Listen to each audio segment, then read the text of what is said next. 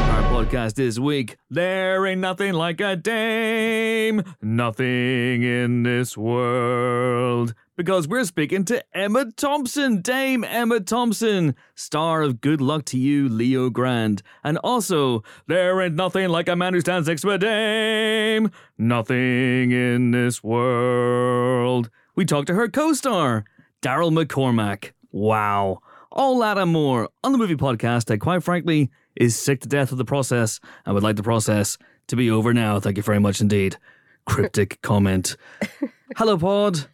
I'm Chris Hewitt. Welcome to the Empire Podcast. This week, sad to say, I'm joined by just one colleague of such lethal cunning, our great big fucking nerd, James Dyer. Hello, Hello, James. How are you? I'm good. How are you? I'm good. I'm very, very good. I'm very Uh, hypercaffeinated. I, I can see that you were drinking a, a Diet Coke and you've wolfed down some vegan meatballs. Yeah, uh, and a in- cookie. Importantly, a cookie which was maple and pecan. James eats faster than anybody I have ever met, but it's just you and me this week. Uh, It is. Never Hello? mind if you've Just- heard a, a, a noise or a thing What's because happening? because Do you remember we used to? There used to be three of us that did do you, this. speak, do you Hello, remember I'm Helen? Do you here. remember Helen? Helen, I'm Helen here. O'Hara. Harriet. Her name was Harriet. Har- Heather, Heather, Heather. no, Hel- Haley. Harriet Guys. O'Heather. Haley. I'm right here. Helen. Hey. I know you. Helen. You're I so know. familiar to me. Did we Yeah. go to school together? I think it must have been, it was about that long ago that I was last wi- here. Yeah. So Wow. yes. Yeah. Yeah. Hi everybody. I should have told you I Hi. was doing that, Yeah, you probably should have. but you know, it's fine. It's I did have fine. moments. Yeah. We roll with the punches uh, do. on this podcast. She's How are back. you? I'm back. Helen, Helen O'Hara is back. Our um, sorry, I'm just going to look Looks up her what you up. Sure, are. yeah, yeah. You're probably on Wikipedia. I, I am on Wikipedia. You have a Wikipedia I'm not on page? So, Wikipedia. I didn't put it on there myself. Unbelievable. I, think Do I you don't have an think I'm on IMDb page? Wikipedia. I do have an IMDb page for definite. I'm not sure about Wikipedia. Maybe I'm thinking of Helen O'Hara, the um, violinist who is. I'm always Do you play the thinking violin? about Oh it. no, you play the French horn. I don't. Here we go. Helen's got Yeah, the I horn. do. I have a. I look at that. I have a Wikipedia. Fucking page. hell! Jesus. Helen O'Hara is a British film critic, Who hates journalist, penguins? Oh. primarily known for working for Controversial. Empire, for which she is editor at large. Early life, fucking hell! Jesus. I don't have a, one of these, the a wiki, Oh, and you know, again, not to you know, No, this is not to toot my own horn too much. I'm the best one. I didn't realize how long that page was. There is way more here than. yeah. there It took you needs ages to be. put it together, didn't it? I O'Hara didn't was put it born together. in Port Stewart, County Londonderry. That's right, County Wow. Londonderry. There's, Again. there's two strikes already on this page. It feels almost like I wrote this page. Yeah. but I didn't. In Northern Ireland, she has said that she has always been a fan of film, with one of her earliest memories being to see Return of the Jedi in the cinema, but thought she had to choose a sensible career and so studied law. And there are actually there are references for these This as is well. ridiculous. This is Career. crazy. Does it mention And the there's a Molly's game quote. review at any There's a point? quote. It doesn't, thank God. O'Hara, stu- you fucking wrote this yourself. not write this O'Hara myself. studied law I'll and tell you began a career in it, but was unhappy with it and quote bored out of her tiny mind. It's true. End quote. I, And then James Dyer took pity on this poor, penniless barrister and invited her into this incredibly high paying, rich career that she now Whoa, enjoys. whoa, whoa. whoa. She co-hosts the Empire podcast for Empire. You s- you you you're in the, the vicinity Wow. of the podcast whilst Wow. it is being Yeah. hosted. I think you is used to the be on here accurate- before you went on holiday, but You're a now not monster. so much. Hey, I it was look. I was working for some of the time, and then I A noted gun runner, O'Hara no, also that's- tra- also also traffics people. Is Wow. this this is true? That's- It's that's- taking a dark That's- turn. It's, it's a very funny way of putting That's it. what you were doing That's a when nice you were segue. off. Yeah, you've been people 'cause you've been trafficking, off. I have haven't been people trafficking, Yeah. in the sense that I've been moving people around uh, the UK. But that's exactly what and a people Ireland. trafficker does. yeah. Yeah, they do it illegally though, and under cover of darkness, Okay. or, or so you know, broad and I- daylight I did people it. trafficking. Yeah. Where did you tra- where did you traffic these people? Uh, we went around, uh, we went Dublin, Belfast, Edinburgh, and London with lots of interesting side trips. For the very first time, I was able to bring people around Northern Ireland. We went up the Antrim coast. We went to my hometown. Did you take them for up the ice Giant's cream. Causeway? Yes, I did. Yes. Was he pleased? Hey. we went to Annick Castle, where a very kind pod listener uh, uh, gave us a tour around. was it Finn McCool himself? It was not not at Annick Castle. Finn in McCool? Northumberland. Who is Finn McCall? Finn McCall's the He's a guy- giant who he's a brought who built Giant the causeway. My dad used to be in a band called Finn McCall. This is absolutely true. Well, you, and yet when we've brought you to Northern Ireland, you have singularly failed to come and see the sights. You know, I just think you're, you know, letting the side Uh, down. it's a big wall. Yeah. Okay. anyway, I've got a question for you. Bring it. When you were out there, sure. did Miss Marvel air?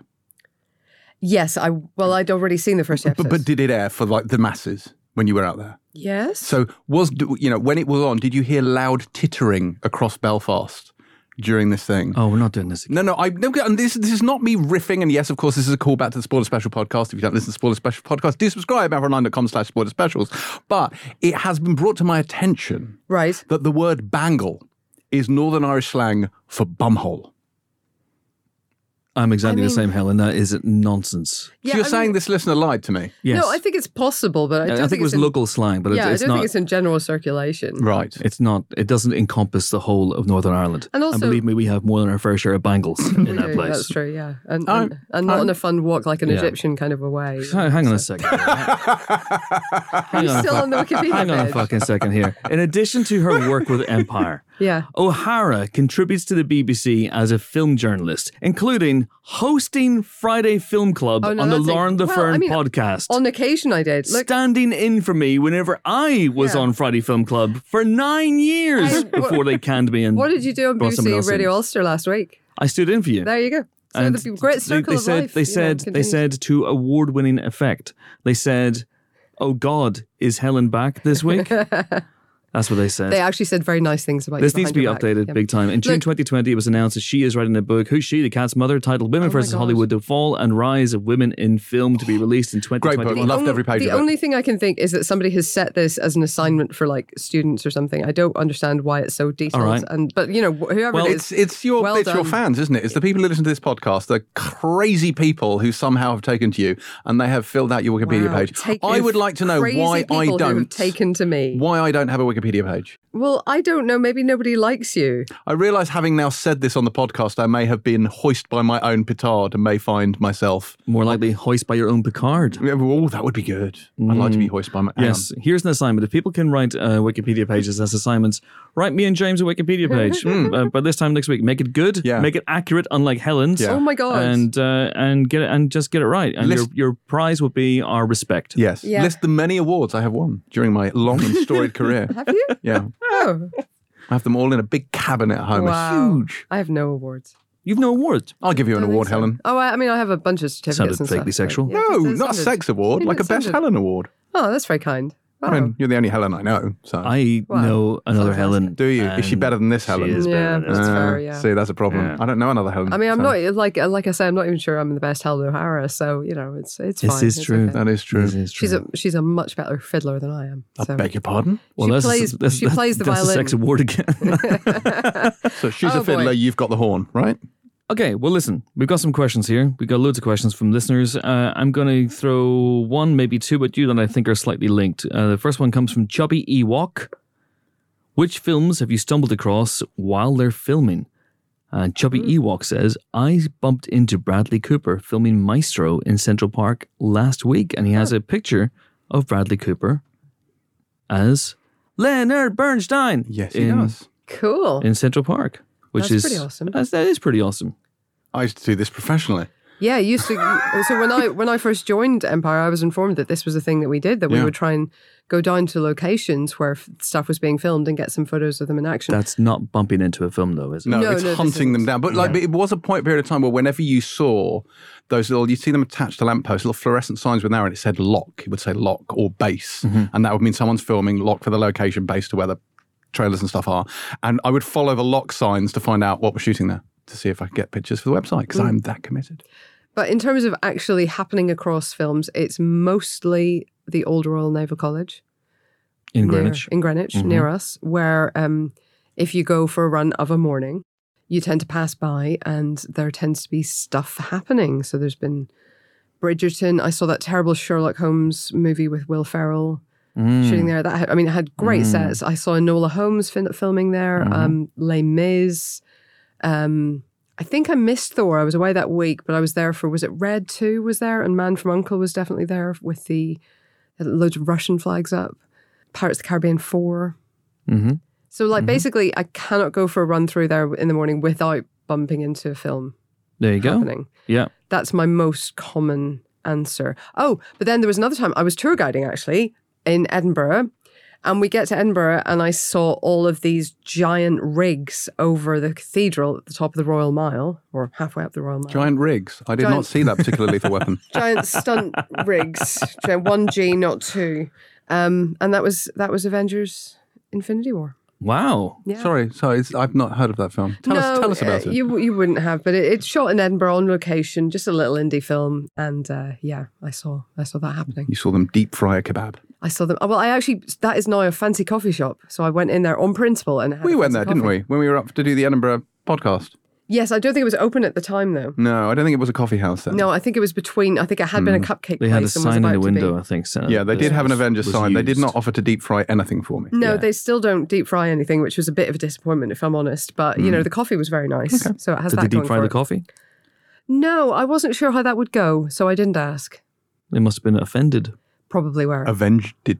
No. That wee No. lassie came in here, but she didn't ask to have her coffee deep fried. wow, it's just flawless accents. that I'm Who sure knew will- Jerry will have- Butler worked there? I have no idea. I'm sure that's gained us just just thousands of Scottish listeners. Thus, as deep fried.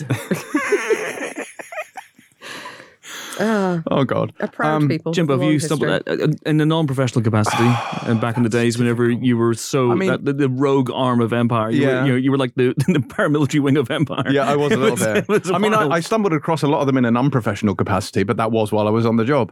Uh, when I invaded the sets of Harry Potter and the Philosopher's Stone and Pearl Harbor, to name but two, Spider as well, uh, Last Orders, I think, uh, lots of things. But in terms of actually what I wandered onto the set of The Midwich Cuckoos, which is a recent show Ooh. that we reviewed on Pilot uh, with Keely Hawes. Great book. Um, yes, indeed. Uh, and uh, and because I was walking to Paddington, ran across uh, Keely Hawes at Paddington Station cool. and I can't think of any. I mean, lots of, like I say, I've chased location signs all over the place. Uh, what's it? It's a spy game. Do you remember Brad, Brad Pitt and the spy game? Who could Robert forget? Redford.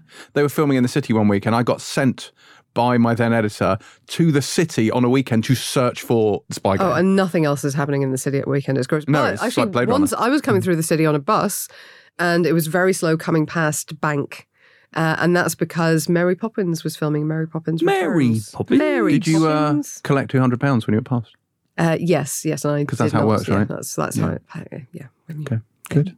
Good. yeah, it's one of those uh, cost of living payouts uh, that we hear so much about. Uh, yeah, because I live near the that, that place in Greenwich as well. There's been a few that I've actually kind of watched. So I watched him film uh, Cruella, a scene from Cruella right, through yeah. the the bars of the the fence at Old Royal Naval College. It was the scene where she comes out and to I I want to be adored. I think, whereas there's there's a big party because Mm-hmm. the that Mm. that location is used multiple times in Cruella. Yeah. But it's like a different place each time. And it also plays Regent's Park, It does, yeah. which which absolutely bears no not resemblance to. not, not Uh, convincingly. Not yeah. one of its greatest Uh, performances. My Street also appears in that movie, but I'm not going to tell you where, lest you murder me. And um, That's which- directed at me, which was- presumably. it is, yeah. You Yeah. know where I live, which which terrifies me. I, don't wake know up who every you are. morning to see you don't know what standing you over me want. like the you know, like paranormal activity. Yeah. Three in the morning, That's me. naked. Hello. Oh, no. Morning, Chris. Never Bangly mind. bang. Actually, that's a bad thing to That's- say. Some, yeah, as we don't- now know, no. you definitely shouldn't say bangly bang to people because you're sem- essentially saying bum holy bum. But well, you're not, are you? You're- I mean, it's, I don't To that think this is one a thing. person. Yeah, To that one person. or their town. Let's Yeah. you know, let's let's be open to it. If you are that person, please inform us where in Northern Ireland you come from and where this is a thing, because I want to know. Mhm. Mm. Giant's Causeway, presumably. Yeah. I, mean, I don't the think Giant's so. Bangle. Mm-hmm. It's up near my part of the world. Why would a causeway be a bangle? Like, Well, it's because the totally- Giant's Causeway sounds a bit like the Giant's back passage. so it's- obviously, the entrance to that would be a spangle. But It's just like this just shows that you haven't come and visited any time you've been in Northern Ireland. So I just like I'm not even going to engage Mm-hmm. engage in it because no, it's a whole causeway. Like a causeway is a big road. You wouldn't. Call Where a we're road a going, Helen, bumble. we don't need roads. It was Road to Scotland. It and was when Road Finn to McCool got there, he went, Deep fry my kebab, so you will. and they went, No, no, Finn McCool, I will not deep fry your kebab, you bastard. Yeah, and then they had a big fight. Aye. Kind of. Because there's a, there was a bigger It Scottish was a giant. bigger Scottish giant, and Martin that's why Riggs. Finn McCall was a giant. Finn McCool was a giant. Yeah. was he the giant of the Causeway Yes, fame? that's what we literally just Jesus said to I you. don't Christ. understand. I listen to maybe 10, 15% of what you say on and this yet podcast. you so speak so much. I mean, Right. Finn McCool. Finn Finn McCool. Because I just assumed the McCool part was like a name he gave himself. I No, am no. Finn McCool. No, he's like you know, it's No. like Connor McLeod. Like some people just have cool Finn names. McCool of the Clan McCool. So he was Uh, a Yeah. he was a big giant. So there are, as opposed to a Well, no. small giant. No, No, no, no, no, like no, no. he was quite a big giant. Like he was Yeah. a big giant, like in his own on his own turf. But there was But this then the Scottish, Scottish giant, giant- right? And they started like sh- standing on cliffs and shouting insults at each other or whatever. And so finally they said, "Look, this is we're, we're going to have a fight. We're going to sort this out." So the we two are. of them start building a bridge, essentially a, a causeway So they do. Uh-huh. across the sea, Uh huh. So they can have a fight. so they can have a fight. But as they start getting closer to the end of the causeway and the, the, the bits start coming towards meeting up, Finn looks over and he's like, This guy is so much fucking bigger than I am. What the hell am I going to do? So he runs home to his missus and he's like, "I- I've made a huge mistake. Like, this guy is going to beat me up. He's much bigger than I am. I don't know what to do. She goes, Let me just bring the kid to my mother's. We'll sort this out. So she brings the baby to her mother's house, The giant baby. the giant baby, dresses Finn up in the baby clothes, puts him in the cradle. This you're making this up. This, this is the story, right? Do you tell this to your kids on this tour guide Uh, thing? Everyone tells this to everybody's kids on this tour guide. Okay. thing. You're making this up, he says, of a, of a story that's been made About up. giants. yes. yes. anyway. the made-up story has been made up. mean, meanwhile, she she bakes some rocks in the oven and stuff. Anyway, it's a whole thing. Just stick with me. So anyway, the Rock Scottish giant cakes or just rock cakes, yeah, but Sure. Mm, with rocks in them this time. So anyway, Right. so she uh, she's there like just do, doing stuff around the house, and the Scottish giant finishes the causeway on his own, comes running in to to to pick on on Finn, but he's a he's a polite guy, so he knocks on the door. She opens it, giant door? the giant door. Penny! Penny! Penny! It's what it's he very much says. like that. So uh, so she explains that Finn isn't home right And now, that's the but Big Bang Theory. because He's a giant. he's a giant. Yeah. Uh, she explains it. Oh Oh God. God, why where does this come in? so so yeah right. She says he's Right. not home. He's not home. Come on in, and you can sit down, have a cup of tea while you wait for Finn to come Giant back. tea. Giant tea. So the Scottish giant comes in, you know, makes nice. Is a bit discomfited, honestly, by the size of the baby. And, and she assures the Scottish giant that the, the giant baby is much smaller. When you say than the his Scottish father. giant, is his name Macbeth? Is that why you're saying it that way? No, it's because I don't know his name. Right, okay. There isn't. He does have a name, but I don't remember what it was. So uh, It's Wayne. He's al- he's already getting a bit discomforted by the by the gigantic size of this baby. Size matters, Meanwhile, Helen. she gives like a normal kind of a rock kick to the baby, aka Finn. So he's ch- chewing away happily. And the Scottish giant is breaking all his teeth on this rock cake. And she's going, Well, I don't know what's wrong with you because the baby is having no problems eating exactly the same cake wink, wink, and look to camera. Anyway, it ends up with Imagine the the Scottish size of the giant camera. getting so freaked out by this whole thing that he runs home, breaking the causeway behind him. and that's why breaks we the only have causeway. the stump of the causeway on the coast. That's right. And he broke the rest of it. Yeah, because So he it- didn't want Finn following him, did he? Because Finn was clearly bigger than he was. Because look at the size of his baby. So, in conclusion, I stumbled upon a set of Cruella once. They also filmed on my street. and recently, I stumbled upon the set of Napoleon, which was also Oh, yes, that's right, it filming was, there at the yeah. old Mm-hmm. Giant Royal Naval Napoleon. College. Yeah, a huge Napoleon. Uh, so I stumbled upon Napoleon, but I did not see Joaquin Phoenix. But I did recently stumble upon. Uh, they were filming in the old Royal Naval College. They were filming something set in the 1936 Berlin Olympics. I'm not sure whether it was a film or a TV show, but because they were trying to recreate Berlin in 1936, the place was liberally festooned with swastikas and Mm. German. You sure it was a film? I've and seen. I've paraphernalia, seen that and they before had as well. It's very disturbing. they had had to put out signs going, "This is what It's we're all right. doing. We're not massive Yeah. Nazis. this It's is what we're for a- doing, it's and for this a is film. why there's loads of flags."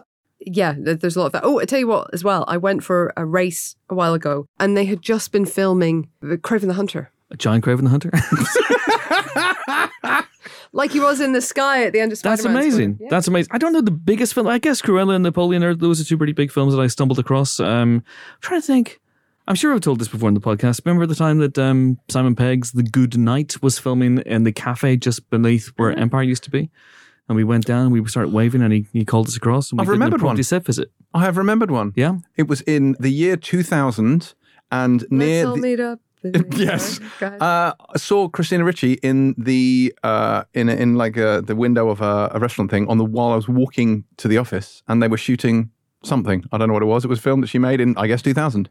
So there you go. That's a great anecdote. You can write is that down. Fascinating. It's good. Wow. Good. She was in the window making up something. Anyway, let's talk about films next week because I think we have exhausted the possibilities of this section. We have to move on. If you want to get your question read out on the Emperor podcast and treat it with the respect it deserves as Chubby Ewok found to uh, his displeasure this week, then you can get in touch with me on Twitter. I'm at Chris Hewitt. And you can send in a DM if you want to. You can slide into my DMs. You can wait for a panicked shout out every now and again. You can just reply to any single one of my tweets. All right, movie news. Movie news. Where to start with movie news? There is one place and only one place to start, and that is with the news that Joker 2 is not, which is, you know, maybe just called Joker Volley à deux, is not just going to be a straight up sequel. Mm-hmm. It may well star Lady Gaga as Harley Quinn Uh huh. Uh-huh. Mm-hmm. and it may well be a musical. Kenobi. It's gonna be great.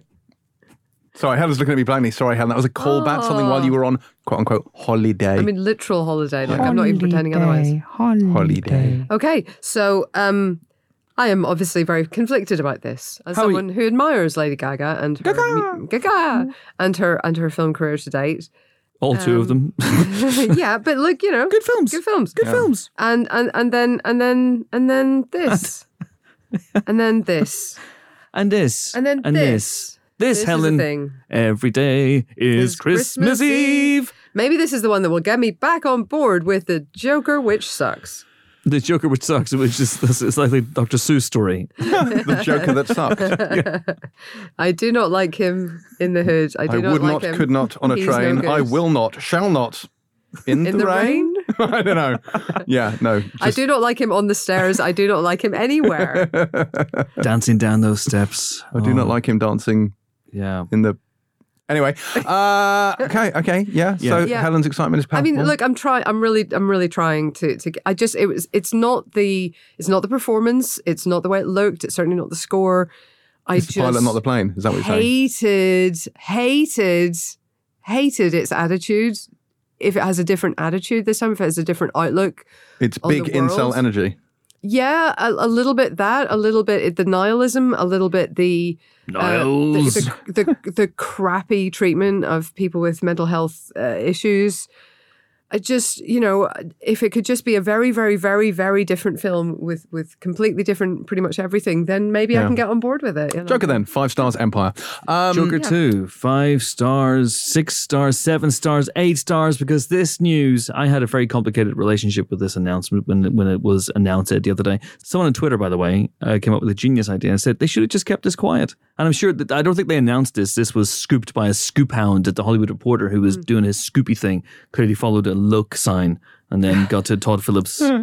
Unit base. Hmm. That's it. And then just, you know, looked at That's the how that script. works, That's yeah. how it works. Yeah. That's what you just do.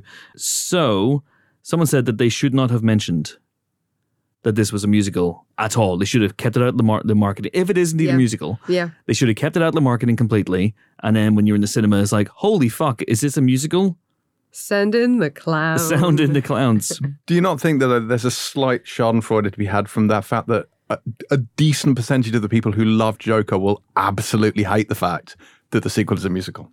That's true. Yeah, Po- that's true. I possibly. guess. But, then they no, they'll they'll they'll adopt it. They'll they'll cling it to their bosom. They'll go, "It's the best musical ever." You don't understand musicals. yeah, th- th- I, I do think that, I, I do think that's genuinely quite realistic. I think that is entirely possible that they will rubbish every other musical ever made for not being Joker two. Uh, you can't, Hmm. you can't Harley lay Quinn Miz. You visually. best not miss. Well, Miz, quite. Miz, best not Miz. I don't know. Anyway, something. That's not Ms. Marvel. Uh, but here's my complicated relationship with this this news. My initial response was, was one of revulsion, horror, terror. I threw up, and I, I was like, no, this is awful. This is a terrible, terrible, horrible, not no good, very bad Very bad idea. thing. I Yeah. can't I can't be having this at all.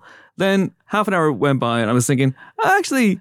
Lady Gaga is really good casting as Harley Quinn. If you're going to go down that route, if you're not going to go Margot Robbie, if you're going to go Elseworlds alternate universe, and you're going to do this thing, and it's a musical, and she's got you know one of the best singers in the business, and she's fantastic, and she's you know she taps into that vein of weirdness Mm-hmm. in her you know in her Hmm. Meat dresses. Um, meat yeah. dresses, uh, you know. uh, Who she- among us has yeah. not worn a meat dress? Uh, I've never meet a Wow. dress I didn't like. I don't know what that means. Mm. Um, and then really dis- half an hour after that, I was like, you know what? I think this might be genius. I genuinely think this might be an amazing idea because don't do the first movie over again. No, no, that's no, Change it don't, up. Please don't. Please, I beg of please. you, please don't do the first movie again. Uh, 11 Oscars, billion dollars, box office, people love it. Uh, we aren't in that camp, but that's fine. But this, this sounds good. And also, I'm now beginning to wonder about the power I wield because I said in last week's podcast, you know, what's the Scorsese film that uh, Todd Phillips might homage this time around? Is it a combination of Cundon and Hugo? Is it a combination of New York, New York, and um, Wolf of Wall Street? And he he may have been Maybe, listening. yeah. He maybe completely overhauled the script in response to that. Wow. I mean, your power is is astonishing. Um, In in two days, almost unbelievable. In fact, Yeah, yeah, yeah. Almost, almost A bit entirely like a- impossible to believe. Northern Irish giant dressing up as a baby to bewilder and befuddle a larger Scottish I giant. don't see where the uh, you know confusion lies in Mm-hmm. that story. It's a very very classic story. But look, yeah, you're right. It could be amazing. Uh, w- I do love her. Um, and if, as they say, uh, as I say, if they change everything about the mentality of the first film, then I'm all for this. I, don't think they'll change that much, but the fact if it's a musical, what are, what are the what are, what are the music? As Michael Caine once said, "What are your favorite music?" And uh, which is a tweet he once tweeted. what are your favorite music? And uh, you know, are these going to be original songs written or even Can't co-written read by mine- Lady Gaga? Can't read my can't read my Joker face. oh, that's good. This stuff writes itself. That is very good. and if I if I knew any other Lady Gaga songs, I'd be all Bad Romance. Yep. Is that one she does? Yes. Very Just much so. dance down the steps. There you go. This is all coming together. Jimbo, you happy about this? Couldn't give a shit. Instead of edge, man. of edge of glory, edge of gory. I mean, look, this is going to be fine. Yeah. Hey, Little does Jimbo know I've beeped everything he said on this podcast. It's just been a beep, beep, beep, beep, beep. It sounds like Morse code, the whole podcast. the thing about Jimbo is he's a massive beep. Bangles all the way. Uh-huh. Um, I've got news. love the bangles. Yeah. Yeah. What is it? Helen, what you do in the bedroom is your own Oh business. boy. uh, Come Paddington 3 Yay. has a title, and it is Paddington in Peru. Paddington 3 has a director, and it is not Paul King, but it is Dougal Wilson, aka the man who did the John Lewis advert. Which one? He's done several, hasn't he? he's done several John Lewis adverts. My understanding is he's done the last few. Okay. So he's like the Their go to guy. Yeah. And since those those adverts have always struck me as being Paddington esque in their attempts to, you know, generate a little bit of heart and a bit of whimsy and a bit of bit of, you know, visual pizzazz, I can see why they've gone for him. Also, he's never knowingly undersold. Uh, yes, I'm sure that's true of him. Also, a, Dougal seems like a good name for a Paddington. If I were to director. be You a let Dougal Scottish do a Paddington. giant, I would 100% be called Dougal Wilson. I don't might- know what accent that I don't was, know about but his name was Dougal I Wilson. don't know about Wilson, but Dougal does not seem that far off. Uh, There is a, s- look, there is a name for the Scottish giant. I just forget the name. I'm sure people are, are yelling it at their podcast listening devices right now. It is it is something, isn't it? It is something. He does have a name. It might honestly be Dougal or McDougal. Am I Hamish going to have to look McGiant. it up? Oh, for yes, God's sake. the Scottish giant. The Scottish giant. Do you think the Scottish widow will ever remarry? I hope she does. I hope she finds happiness. Ben and Donner. Ben and Donner, you know, he directed that film with the giant Martin Riggs. So, so Ben and Donna, No. or Ben and Ben Donna. and Donner. Yeah. So ben it's- and Donner, like one word, like one, like the name of. a Is it word. in the same way that you know, you like Benifer? So it's Ben and Donna, like Yeah. as in But one person, not two. okay. So it's not Ben and Donna. His name is Ben and Ben Benon? and Donner. His first name is what? His first name is Ben and Donner. Oh, that's the whole first That's name. the It's not. full Oh, I first see. name. I It's thought you one were just word. complaining the first name. It's a Ben and Donna. This is like when Something. people. I have a I have a very good friend called Anne Howard, and people thought I was being incredibly formal in always referring to my friend Anne Howard as by both halves of her name. um, but her name is one word. A bit like Anne Boleyn. right, but not you know. Yeah. Anyway, Paddington Three. I mean, Yes. look. Yes. Paddington I in think- Peru. I think we all have the same, you know, worry here, which is that it won't live up to the magnificent Hmm, standards set by the first two Paddington movies. And and so there is a huge amount of pressure on Dougal Wilson to get this right. No, pr- don't mean to add to it, but honestly, I, I actually do mean to add to it. You have you have to get this right. I think he's aware Dougal of the Wilson. pressure. I would imagine, yeah, he seems like a sensible man, so he is. But um, and look, you know, Paul King is is a huge is hugely behind him. Wilson himself is a huge fan of the first two films. These are all good things, but uh, but yeah, you know, mess up Paddington and and he may have to leave the country forever. I'm just saying, I, I, yeah.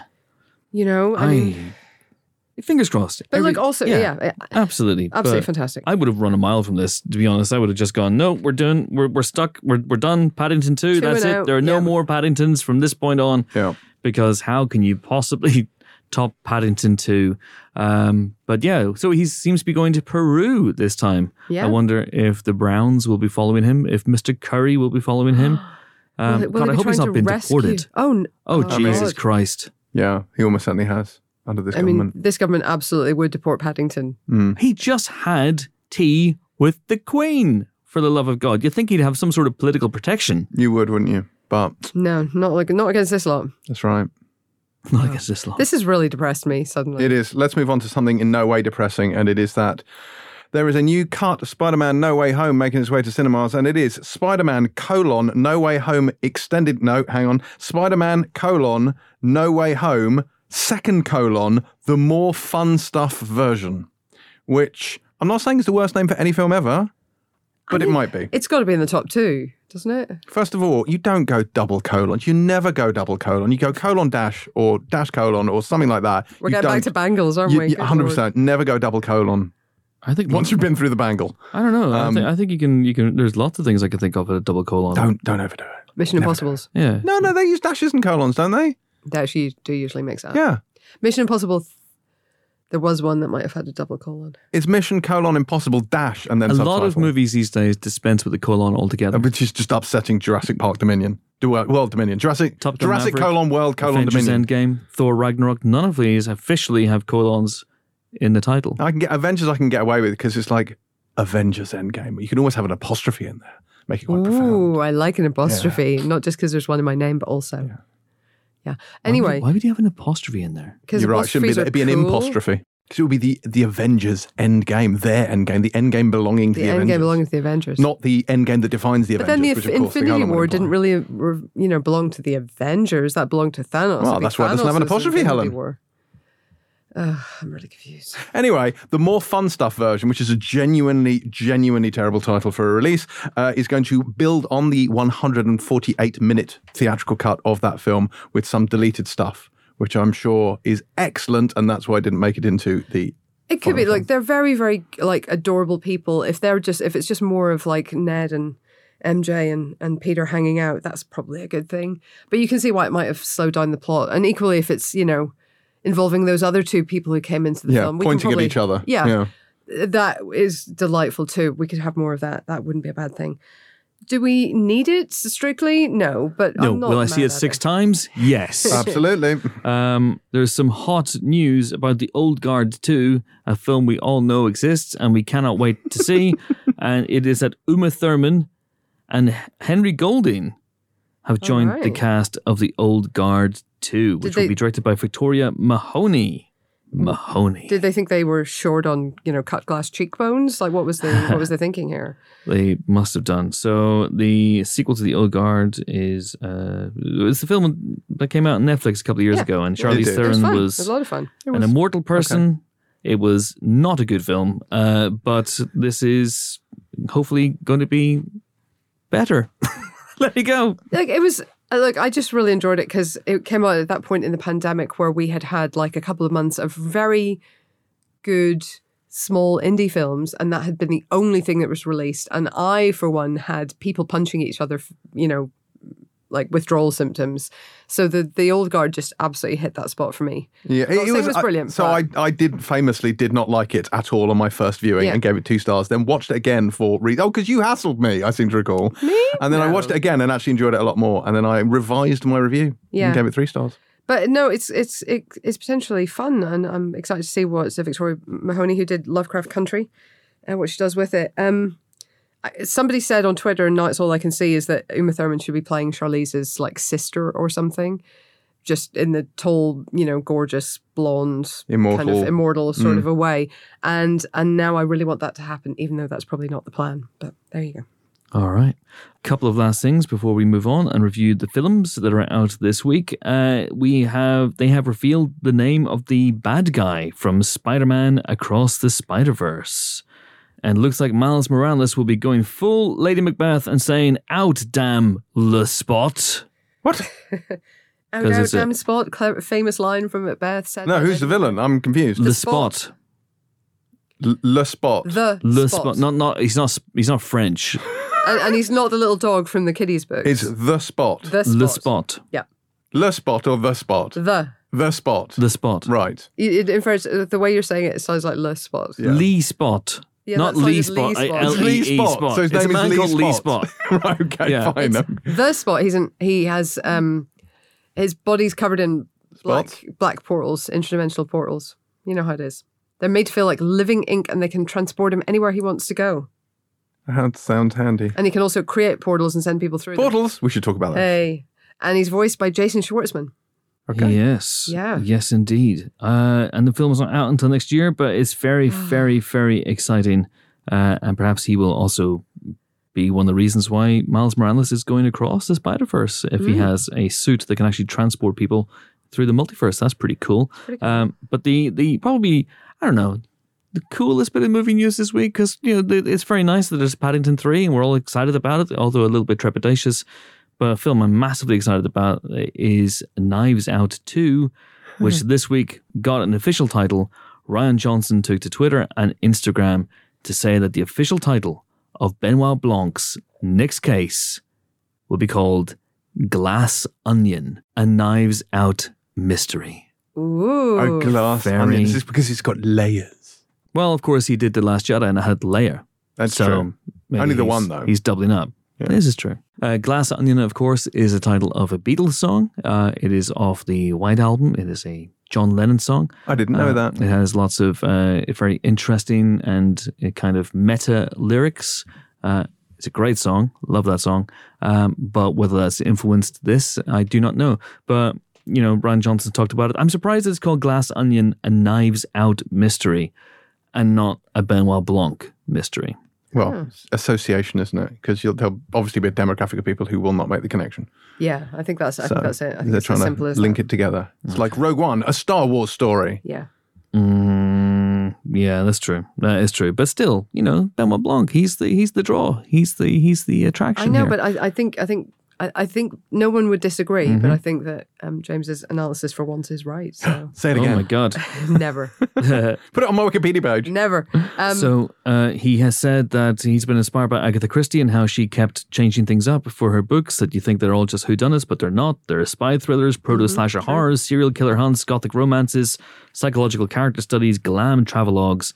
When I made Knives Out, that's what excited me about the prospect of making more mysteries with Daniel, Daniel Craig, that is, as Benoit Blanc, Benoit Blanc, to emulate Christie and have every film be like a whole new book with its own tone, ambition, reason for being, and title. Here for it. do you know that Agatha Christie may have been the first Englishwoman ever in the world to surf? No. Well, it's true. No. She visited. No, I'm not kidding. She visited Hawaii in like whatever early, and she may she's thought to have been the very first Englishwoman ever to surf. Picture it I didn't just thought happen. you'd want to know that. I don't personally have the pics with me right now, but somebody out there will be able to tell you if I'm right or not. It's dot dot dot dot dot dot dot Agatha Christie. Are you saying Point Break was adapted from one of her early mysteries? Very much so, yeah. Very Right. much so. Yeah. Can we talk just before we go Hmm. about Ken? Oh, Oh, Ken. Livingston. Yes. It's beyond No. my wildest Barlow. Ken. What's happening there? It is also beyond. mm, beyond Fine. my wildest ken. Very Scottish this week. It Uh, is very yeah. I went to um I went to Sean Connery's castle from Sean Entrapment. Connery's castle. Is that a euphemism? No, and Sean Connery's castle from Highlander. And here you can see my bangle. Uh, Anywho, There can be only uh, they they revealed the first picture of Ryan Gosling in costume is such a strong word i- in character Yeah. as Ken in the Barbie movie, which is out next year. I, d- I d- I honestly words have failed a lot of the internet on this. He has bleached his hair like white blonde. He's gone full Zac Efron with the ta- with the fake tan and with the abs. He's wearing a cut off jean jacket and personalized underoos. I, d- I, w- I don't know what this film is, but I'm so intrigued to find so out. am I. Genuinely. This is the kind of film where, were it made by anyone else, I would avoid like the plague. And yet, And yet it's Greta Gerwig directing from a script she wrote with Noah Baumbach, right? a Barbie movie. I d- I sense What? it's not going to be What? straightforward. no, but I just, I genuinely don't know what anything about what to expect, and I feel like it's broken my brain in a more pleasant way than Joker Two, but only slightly more pleasant because Barbie is weird. So. Yeah, what is happening? I don't know. But anyway, amazing cast. It's also got Amer- America Ferrara, Simu Liu, Kate McKinnon, Alexander Shipp, Emma Mackey, Kingsley Benadir, Issa Rae, Michael Serra, and of course, Margot Robbie herself. So, look, incredible people involved. Incredible image of Gosling. Hmm. Mm. I just, I cannot wait to find out what the fuck is going on. What's I don't interesting to me is the understand number of people who are just writing this movie off, sight- saying, "Going what? What? What is this? It looks like shit." Someone looked at this picture of him and went, "This is giving me cats vibes." And I was like, "Okay, maybe in terms of it's a bold swing and a miss, maybe, but I don't know. I've got a feeling that this is going to be a very, very clever." I'm hoping, and this is this is praise. This is actual praise. I know it sounds like it's faint praise, or maybe even not faint praise, but I hope that this is this generation's Josie and the Pussycat. it. Yes, and and is as successful as that film should have been if there were any, if there were any Yes. justice in the world. Very much so. Uh, there are rumors that it might be some sort of not multiverse movie, but that there's loads of different Kens in the film, and he's just one of the Kens, and Simu Amazing. Liu is another Ken, and there may be even more than one Barbie. So it's not Amazing. just it's not just Margot Robbie. Very exciting. We shall see what happens when Barbie uh, opens next year on the same day as Oppenheimer. What? Yeah, we Wow. talked about this in the podcast. We did talk about Yeah. this, but I've been on holiday. I've forgotten everything. I am become death, destroyer of Kens. I feel like it'll split the audience right down the middle. I feel like those those films are not. Like the atom. I feel like those films are not really in competition apart from among film nerds. Everyone else has a preference. Would you like to see Oppenheimer or Barbie? Normal people have an answer to that. It's only film nerds that are going to be in any way torn on that day. I agree. All right. Well, we shall see what happens next year when those movies open in tandem uh, and other places around the world, not just tandem. Uh, now it is time for our guests this week. Very excited about this because our guests are Emma Thompson, Dame Emma Thompson, if you please, and Daryl McCormack, who are the, well, not the only two cast members, but they are the main cast members of Sophie Hyde's excellent, whoops, spoiler, uh, Good Luck to You, Leo Grand, in which Emma Thompson plays a a woman who is a little bit lost. She has never really experienced sexual pleasure, uh, and she is getting on in years. Not by any means ready for the knacker's yard, of course, but uh, she is someone who's who's a little you know, desperately unhappy, really. And so she she books a session in a hotel with a. What, what- sex worker, Shikolo, what's, what's the actual worker. sex worker? uh, called Leo Grand, played by Daryl McCormack, and uh, the film plays out across the course of several meetings as they get to know each other, get to unlock each other's psyches and past, and um, and there's a lot of shagging as well. So. It's got something for everybody, and uh, they're great together. They're absolutely brilliant together, Daryl McCormack and Emma Thompson, as you might expect. Yeah, and uh, uh, he is uh, an Irish actor that you would have seen in Pixie when it came out a couple of years ago, and uh, she's Emma Thompson. Yes, he was in Wheel of Time as well. Mm-hmm. Was he? The wheel He's of time is forever turning. That's the famous quote from that. Oh boy. Uh, and uh, we spoke to them. I say we. Ella Kemp. Ella Kemp is making her Empire podcast debut with this interview when she spoke to Emma Thompson and Darren McCormack in a top London hotel a few weeks ago. And I was there to basically press record and try not to laugh. Uh, things they were saying, which was difficult because they're goddamn funny. Here we go. Uh, Darren McCormack and Emma Thompson. Do please enjoy.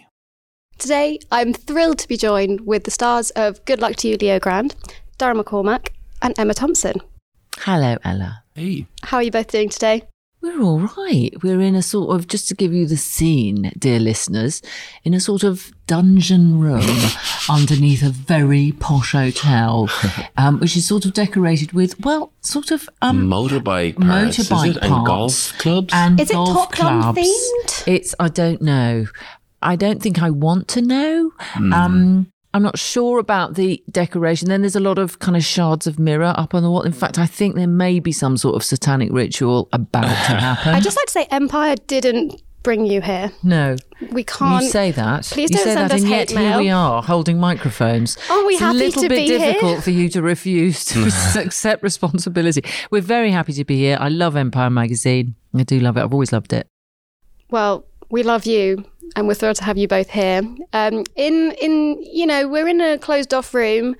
Um, we've, we're kind of stuck with each other, but I think it, it's kind of beautifully fitting for the film that we're talking about. Indeed. Um, so your film, for anybody who hasn't been lucky enough to see it yet, is a beautiful sex positive comedy um, in which Emma, you play Nancy, um, a an ordinary but very extraordinary woman who hires Daryl's character Leo, a sex worker, and they have a wonderful series of days and nights together. The whole film hinges on your relationship, the two of you.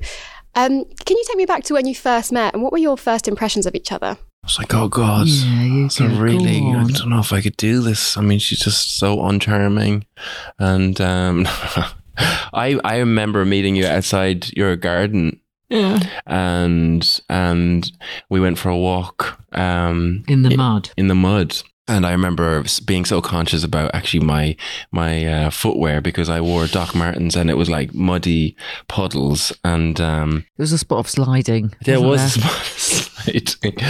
um, but yeah, I remember just having such a beautiful walk and um, talking about the film. And um, you know, at this point, I hadn't officially attached, so it was just a chance for us to get to know each other and our take on on the project. But it was such a beautiful introduction I, I felt i think we were really trying to just get to know one another because we knew how intimate the film was and how much we would have needed to rely on each other Mm. um and yeah, yeah, so you couldn't do it without you couldn't do it without yeah complete trust and also knowing that you're stepping into something that's something of a of a a, a mystery because actually until we started to play it we didn't really know what it was actually i mean i knew it was essential that we make it that that when casey sent the script i said we absolutely have to make this it's brilliant but until i started to play her and you may have found this with leo but until i started to play nancy like at the read through i didn't realize how emotional and um, you know Yeah. when she starts to cry talking about her experience as a 16 year old with that greek waiter and you know the the cauterization of her sexual pleasure when she was little and and suddenly the the the tragedy of it actually that she's only had these very very well Hmm. what, how would you describe her sexual experience to that moment i mean leo's quite almost detrimental yeah you know almost harmful yeah yeah i think there's something that was that that those layers kind of came in and through our work with our director sophie hyde as well Mm. um, and i think we realized the scope of what the film had to offer in terms of yeah the levity at moments but also the the real questioning of of these issues that i don't think have been addressed you know or that we certainly haven't seen on screen and so Ever. it became a you know an amazing opportunity to go on this journey um, but we were i think as surprised as we got further and further into the work that it had so much um, that was kind of falling on our shoulders and sophie's so So much of the film is really surprising in all the topics that it talks about, as you say. And what I loved is that there's a relatively even split between, I think you could expect the film to be full of very, well, physical, intimate scenes, um, which there are some of those, but also so many of the shocking and really quite stunning moments are in the dialogue. Um, when you were filming this, which scenes as actors felt more revealing and nerve wracking? Was it the physical ones or, you know, the very dialogue heavy ones where you, which is just very confessional? oh definitely the dialogue yeah I mean, when we got to physical intimacy, it was like it, we honestly, s- it was like um, yeah, It was like it's like at you get to come Christmas. in. It get- was like- come it was into such a school in- lovely In your own time. clothes, it's Yes. a half day, and you get ice cream, that's exactly and like you, you get no homework. It's like a holiday. it was. a- It was fantastic It was a holiday. because there weren't any words. It was just us with no It was- clothes on I- in a room. we gave So it- what should we do now? All let's do this. Oh, that's funny. It was just Mm. heaven. So that wasn't a problem. But every night we used to just do the, the because there were so many words. I mean, you know, this is a film that's uh, an hour and a half, around forty minutes, whatever, shot in nineteen days. Um, that's quite a number. And Sophie, thank God, We knew you couldn't do it without knowing it absolutely perfectly. So we worked um, in the evenings as well, obviously to prepare for the next day. And um, oftentimes it was sitting there going, "Oh gosh, is this is this going to be funny or is this going to be?" It could be quite quite sad. Hmm. I don't know. I hope it's not going to be this funny because if so, I'm not going to be able to keep a straight face because there were moments when we did Hmm. Yeah. have difficulty. Yes, absolutely. Um, but as you say, there's levity, but there's also yes. these very deep dives that we make um, as characters. And so, and those are, as you rightly say, conversational because conversation is everything when you're finding out about people. And there are those two people looking into each other's eyes and or not depending on what they're trying to hide or not and those are the moments that you really have to get right if you want the audience to receive what's going on. Yeah. It's so intense. I can imagine more so for you than for viewers watching because watching it, it felt, it feels intense, but in a very nourishing way. Like, oh, thank God somebody's finally saying this and they're finally doing this. And I do think part of it, for me, I was lucky enough to watch it in January 2022 um, when the Sundance Film Festival had gone virtual because of the pandemic. And obviously, because I was watching these films at home, you could kind of feel lingering COVID ness in a lot of films. And I'm wondering how much that kind of swayed how you felt on set with this film because it felt like a film which had to adapt to the pandemic, as so many films have, in terms of you know it's just the two of you and there's there's one room. Did it kind of change the emotional tone on set in that way? Because a lot of the conversations feel like questions that you might have been asking yourself while you're in lockdown on your own for two years. I, I don't. I don't think that the film. I don't think so, actually, um, because Katie didn't write it necessarily. Did she write it in lockdown? I can't remember. Maybe, maybe that affected her in the sense that she had time. Um, and maybe it affected the possibility of the film being made because um, it was just two people in a room. But that's all positive. Oh, yeah, it's a wonderful. And as for us, you know, we were consequence. lucky because that what it, the way it affected us was really how Norwich It was incredible, yeah. We had Norwich was in a lockdown and we l- were staying 15 minutes from the set. So we were practically in a somewhat uh, deserted city, Mm. which only provided more space for us to feel safe to walk around and Mm. and be so focused on what we were doing because I think also with no kind of social element of making a film which can happen That's true. you That's go for true. drinks with Yeah. the crew and stuff Didn't do any of that. you know Not one drink. No, we weren't allowed. I'm so sorry. oh. We literally weren't allowed. And it, so it became, therefore, a very, very private, intimate experience. Mm. And I think we probably were greatly helped by that. yeah We wouldn't have had that intensity Mm. of experience. I felt like we were on our own with Soph, Mm. but obviously Soph's outside the set. But it was like being on our own for a month Yeah. in a room. It really was. Yeah. Extraordinary. Sounds lovely. It was. It was absolutely fantastic. Um, Emma, I want to ask about where the kind of film finds you in terms of your wider career. Um, there's one film in particular which, from quite a few years ago back, um, I want to mention The Tall Guy from 1989. Um, and, Cool. you know, there's a sex scene towards the beginning of that film in which you're very. Um, Kurt's the wrong way. You're very frank. You're very direct. You're very honest. Um, does this feel like a bit of a sorry? And also, I must say for listeners, um, it's with Jeff Goldblum as well. Um, I just feel like that needs to be you know clear to everyone. Um, Woof. does it feel like a bit of a full circle moment for you? Um, we- now you mention it, um, it hasn't. Have I made but- it a full but circle you moment have for you? made the circle for me. Um, I think maybe that the connection is that Jeff and I were so frightened before that sex scene. Of course, The Tall Guy's a full on comedy, Richard Curtis's first movie script, and we were terrified. We were so terrified. We had indigestion for weeks, and we sat in our dressing gowns just panting with fear before we started and we did two days and that gave me so much confidence uh, going forward if i ever had to take my clothes off because i knew it was just such a lovely thing to do um, if you had the right in- atmosphere on set there were these were the days of no intimacy coordinators um, and so we just sort of were flung in there and we were doing wild things.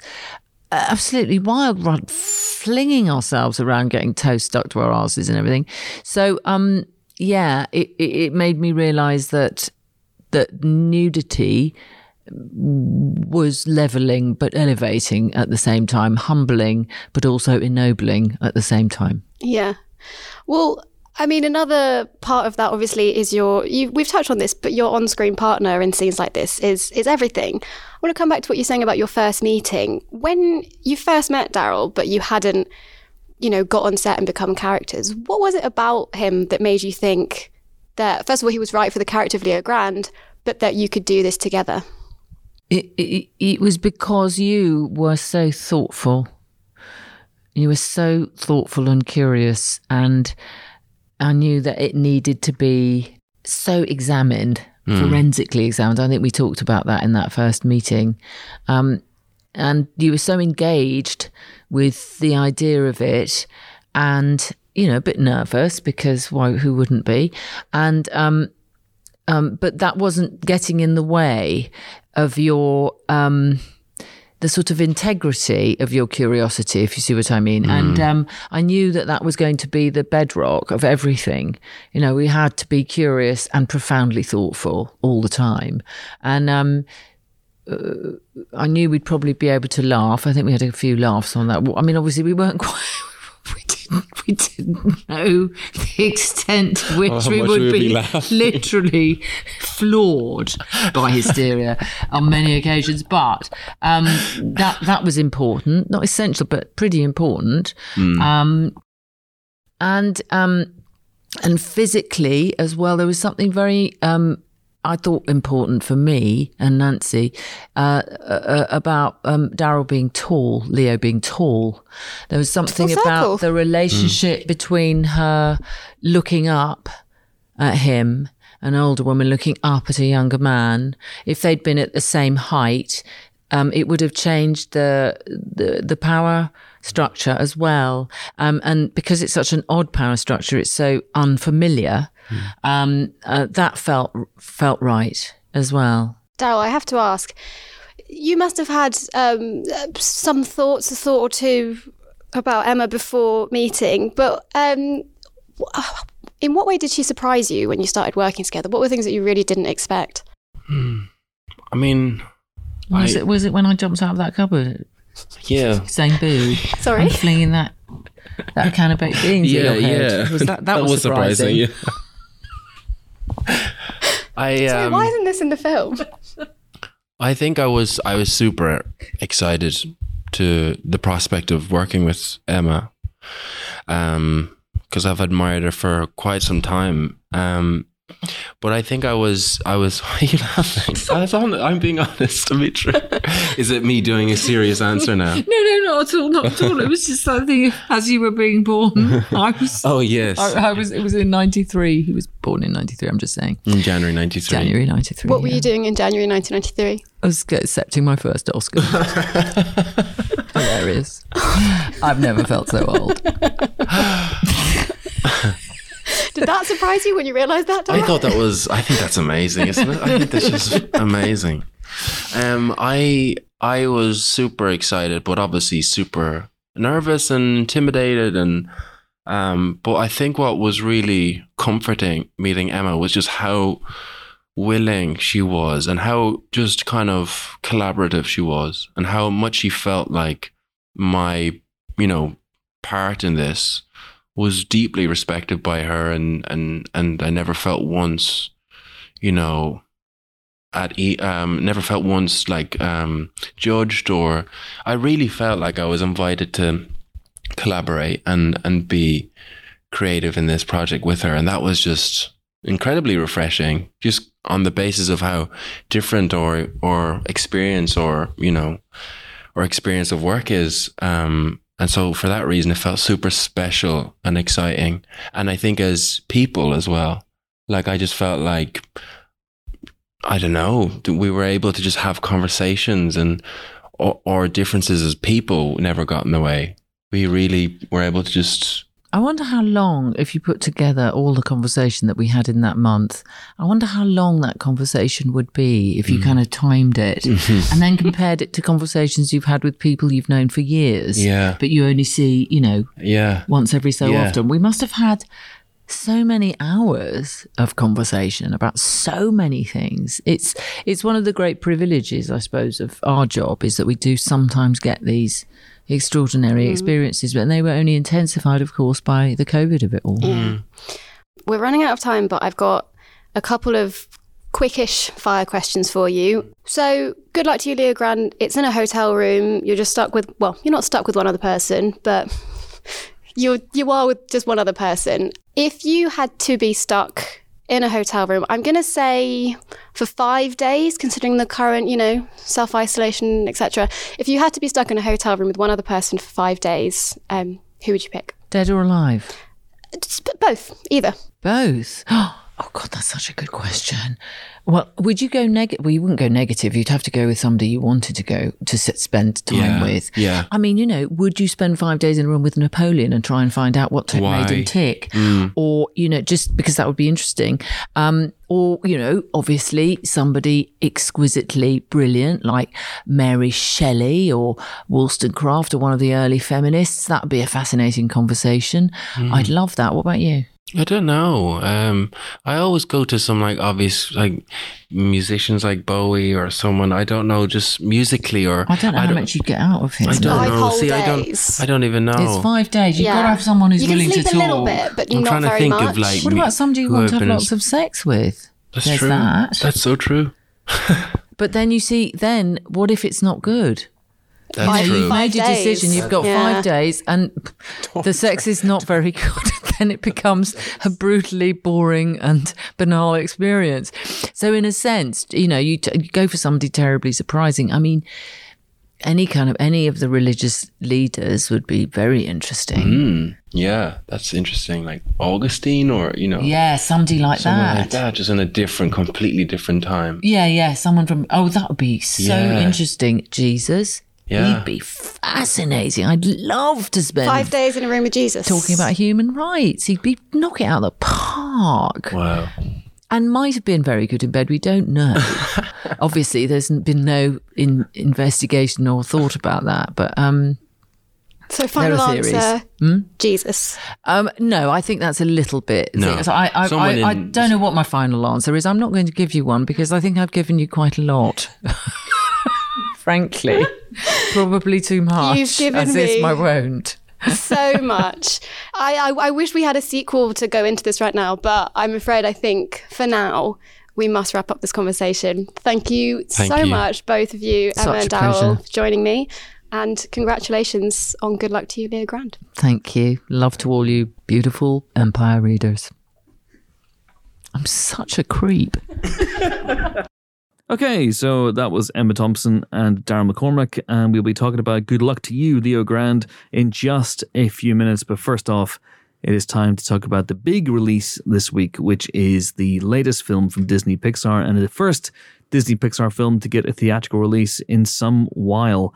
And it is Lightyear, which is what they're saying the definitive origin of Buzz Lightyear, or how it's a definitive origin of the toy of Buzz. No, it's a definitive origin of the. It's very confusing. It's very clear in the movie, which is more clear than it has been in the marketing of this movie. The first 10 seconds of this film clear it up very, very nicely. Sophie Butcher is here. Hello. Hello, Sophie, uh, because James being negligent and Helen being absent have not seen Lightyear. so Sophie is here to talk about this movie. Tell us, Sophie. Yeah, so as you say, there's been a bit of confusion about this one from the start, from when it was announced. Is it a completely separate spin off? Is it about a real astronaut in the Toy Story universe? Which, is kind of how it seemed to be at least interpreted whenever it was first announced. Yes, that it was the toy had been based on a real astronaut, and this was a film about that person. But um, yeah, the film, as you mentioned, does a really nice job of summing up what it's actually about with a title card, which says that in 1995, a boy called Andy got a Buzz Lightyear toy. The toy was based on a movie, and Lightyear is that movie. So it's about a fictional. 10 seconds, you're done. That's Mm-hmm. Yeah. like, just say that two years ago. I don't know why they didn't just say that in all the marketing there's been for the film. Um, yeah, so it's it's cleared up. It, it feels much clearer when you're going into it. But yeah, to get into the story itself, so um, we meet Buzz and his fellow Space Commander Alicia Hawthorne, who's voiced by Uzo Aduba. Buzz is obviously voiced by Chris Evans, a little actor called Chris Evans that we might have heard of. Never heard of him. No, Not Tim Allen. no, which also makes it still adds to the confusion, even though it's been cleared up because wouldn't the wouldn't the toy be voiced by the person Not Not necessarily. necessarily. yeah. Not always. Tom Hanks's brother voices Woody toys. Apparently, Mm-hmm. So this Hmm. so Chris Evans is Tim Allen's brother. That's extraordinary. I had no idea. I don't think that follows from one example. That's what I to the heard. other. Yeah. Yeah. so we meet um, Buzz and Alicia, and they are they wake up from their um sort they're like asleep, which Buzz actually mentions in Toy Story, like a cryogenic sleep, and they wake up with this new mission that they have to go and explore a new planet, which is full of these creepy vine like aliens and stuff. And basically, they end up getting away from that and they're trying to fly their ship, and it crashes, and that maroons Buzz and Alicia and the rest of the crew on this brand new planet. And Buzz feels like it was all his fault. And the rest of the film is essentially about him trying to get them home, finish the mission so that they can be space commanders again. Indeed. That's leave it there. Uh, and we'll get into all this stuff because we are doing a Lightyear spoiler special. And I interviewed the director, Angus MacLean, and the producer, Galen Sussman, earlier on this week. And there's a lot of stuff to talk about. There's some pretty big revelations. There's some pretty big thematic swings that are going on here, naturally, because it's a Pixar movie. Uh, what I find really interesting, without, again, getting into the, the meat of the plot, it's a film that has a, a, has, a, has a message that I think is quite unusual for a movie that is, quote unquote, aimed at kids, which is that it's okay to fail, it's okay to fuck up. But you have to come to terms and live with your failures. Yes. Yeah, that's an ongoing thing that Buzz has to try and live with a mistake. Other people make mistakes, they have to live with it. He has to sort of stop beating himself up about it. Um, but yeah, it flings you into some space action as you would expect. There's lots of hijacking this ship and I don't know, stealing this suit, and it moves along at quite a pace. That was one of the things that made this not really sing for me was that it felt a bit messy, a bit chaotic. Sometimes you never quite knew what ship you were on and where you were trying to go at any one time.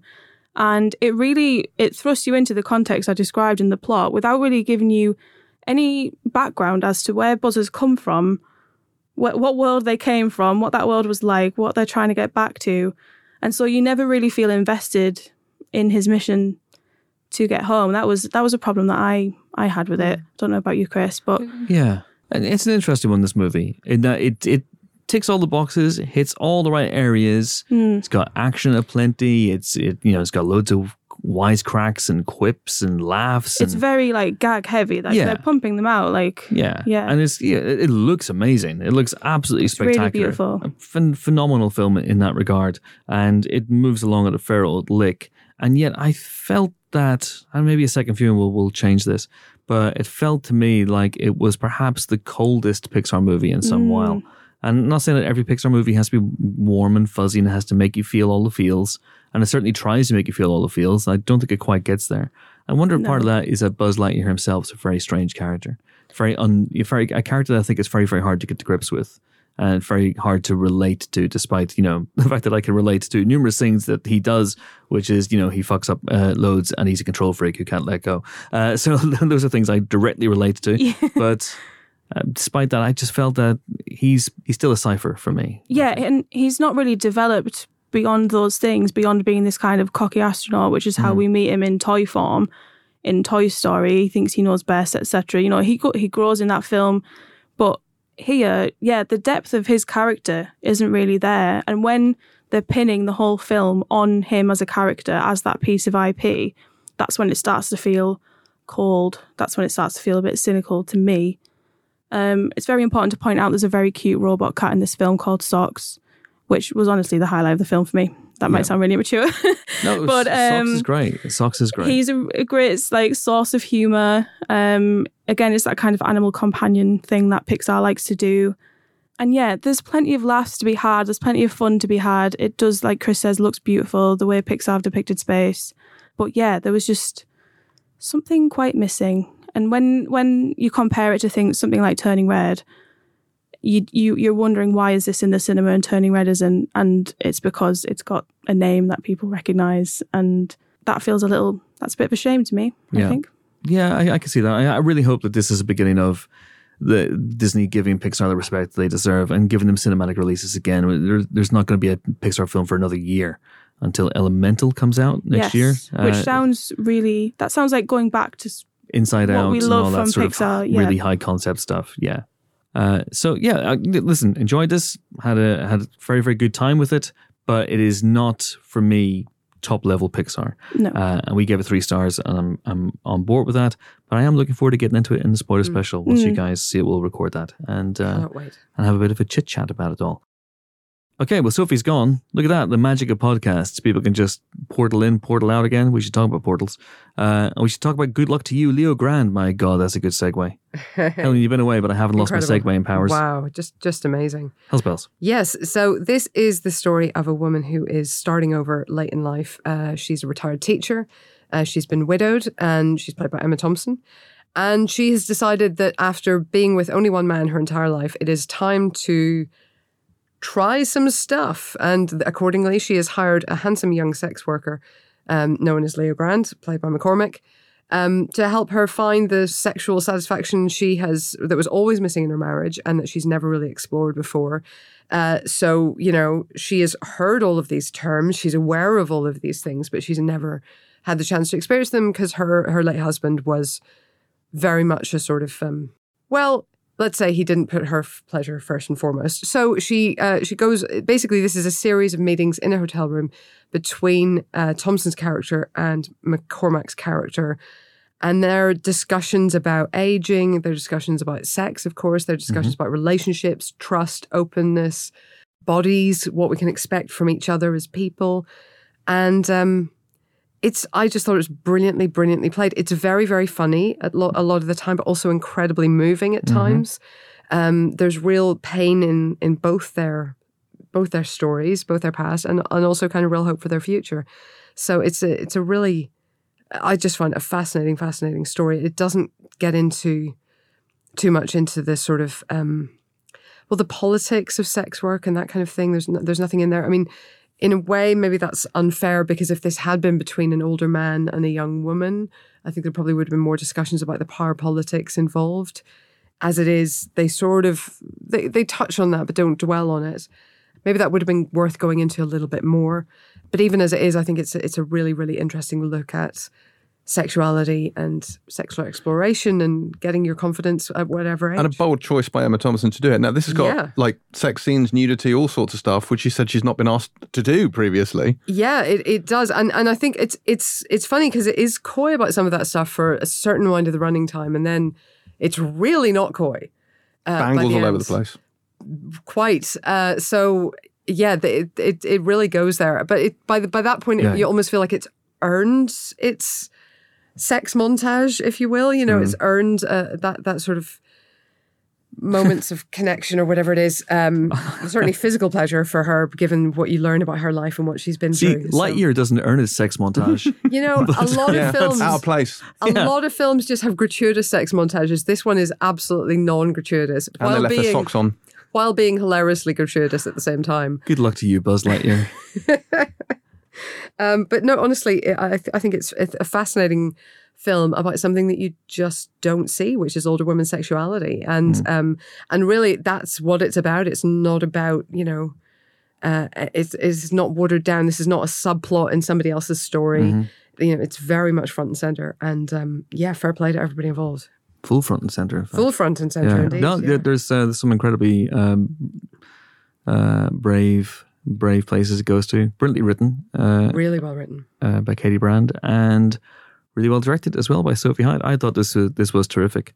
Really, isn't a lot more to say beyond that. I mean, you yes, you do see why he's called Leo Grand and not say Leo Short or Leo Demi, but. Um, and yes, I did have to Google Starbucks cup sizes Oh, to make that work.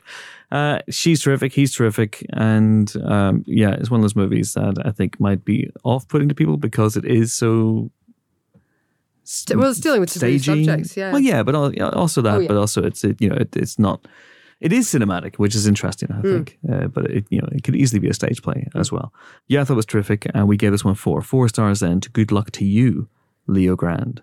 Last but not least, this week we have the new film from Joseph Kaczynski, the director. Didn't we do that already? Oh, that's right. Yes, of course, the director of Top Gun Oh. Maverick. I see what you're doing here. What are we doing here?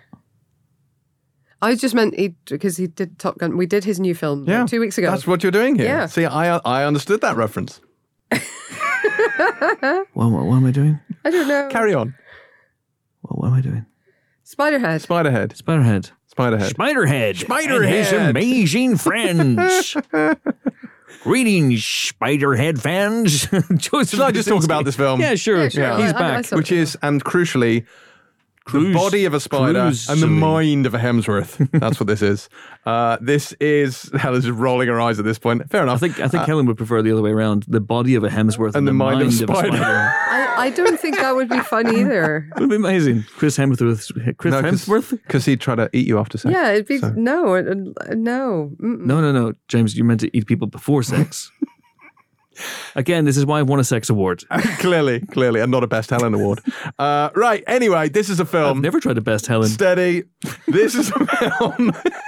this is a film. I use inverted commas around the word film, but this is uh, this is based on a short story published in the New Yorker, uh, written by George Saunders. Escape from Spiderhead, and it styles styles it styles. It also stars Miles Teller as a convict at a very very cushy. Prison, which is a little bit like a, a, a- a sort of a Nordic spa resort based in a Bond villain's lair. Uh, and the idea is that they can get out of, you know, Gen Pop and their normal prison and they can go to this sort of spa retreat, whereupon they are experimented on using drugs. So the pharmaceutical company run by Chris Hemsworth, whose name is just Steve, and Steve does ex- Amnesty. Yes, that's true. But they all refer to him as Steve. But Mick- Mr. Abnesti, Helen, is his dad. He wants to be Steve. He's cool, Steve. Uh, and Steve puts them in a room, talks to them, and uses a variety of drugs. Some make them laugh, some make them fall in love, others make them paranoid and upset, some make them afraid. And it's a big sort of pharmaceutical test. Now, the short story is quite pointed and extremely bleak with no fat on it, and it's actually kind of cool.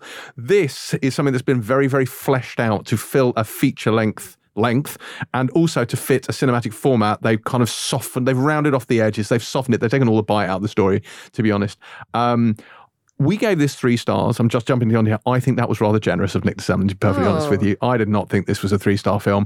I struggled with this one. I really did. Like it's got it's got some good performances in it. Mars Teller is a lot of fun in there. Journey Smollett is in it as a character called Lizzie. She's good too.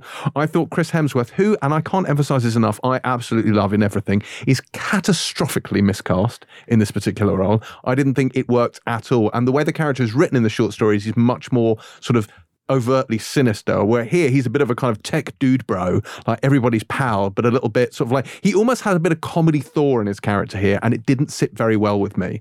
And I just felt that this it didn't do anything new. It felt like an episode of Black Mirror, but an hour and a half long. And it's like we've seen this kind of stuff before. It's not really clever. It's not doing anything groundbreaking. It's not saying anything new. And there's a couple of shocking moments. There's some shocking violence in it, which kind of comes out of nowhere. But I just think what it was doing, it's incredibly predictable. And by the time the end, you're like, well, that's a thing that happened.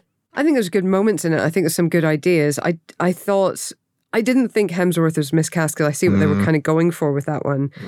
But I th- he's very much how t- tech bros like to think they are. Yeah, oh, and, yeah. and absolutely the opposite. But it's just like of they who put some are. glasses on Thor. That's essentially what they did. Here. Essentially, yes, and and he's so well groomed and and you know smiley and handsome and everything, of course, that it's it's like, dude, that's not how you look to everyone else. Just FYI here. um, but you know, I think I think there's a good there's a good notion here. I think it it, it suffered from some weird. Um, inexactitudes. So there was stuff that wasn't very clearly laid out that I thought would be, would have benefited from a little bit more explanation. Like there's a there's a word the word darkenflux is used a huge amount. so many times. But they don't ex- really explain what it is or what its point is or why it exists in the first place. Yeah. And it's that kind of thing you're like, well, if if you explain to me what this is and why, then I will be more impressed by you. Well, I think you kind of get there. You kind of understand towards the end, don't you? The the reasons for these Yeah, things. but it doesn't, you know, it doesn't have a it doesn't have an in in universe sort of explanation clear clearly enough. I think some of the stuff was just a little bit muddier than it needed to be, and I think that's where it, loses interest. It thinks it's a lot smarter than it is this film. Like Yeah, I it think thinks it's being quite profound and a bit risky. I And think it's it not. needs. I do think it needed to be sharper than it is, certainly. But yeah, we, we give it three. I, I don't think that's unfair. Hmm. I'd give it two. Uh, and there's a character in this called Shitfinger who writes things on the wall in shit. And had I been the one reviewing it, that's possibly how I'd have done it. Wow, that seems harsh. Okay, three stars then for Spiderhead. Uh, there are a couple of other films we want to mention very quickly in Dispatches. James is furious because he's only seen two films in his life. One of them is Last Seen Yeah. Alive, the new Jerry Butler film. That's is last seen alive.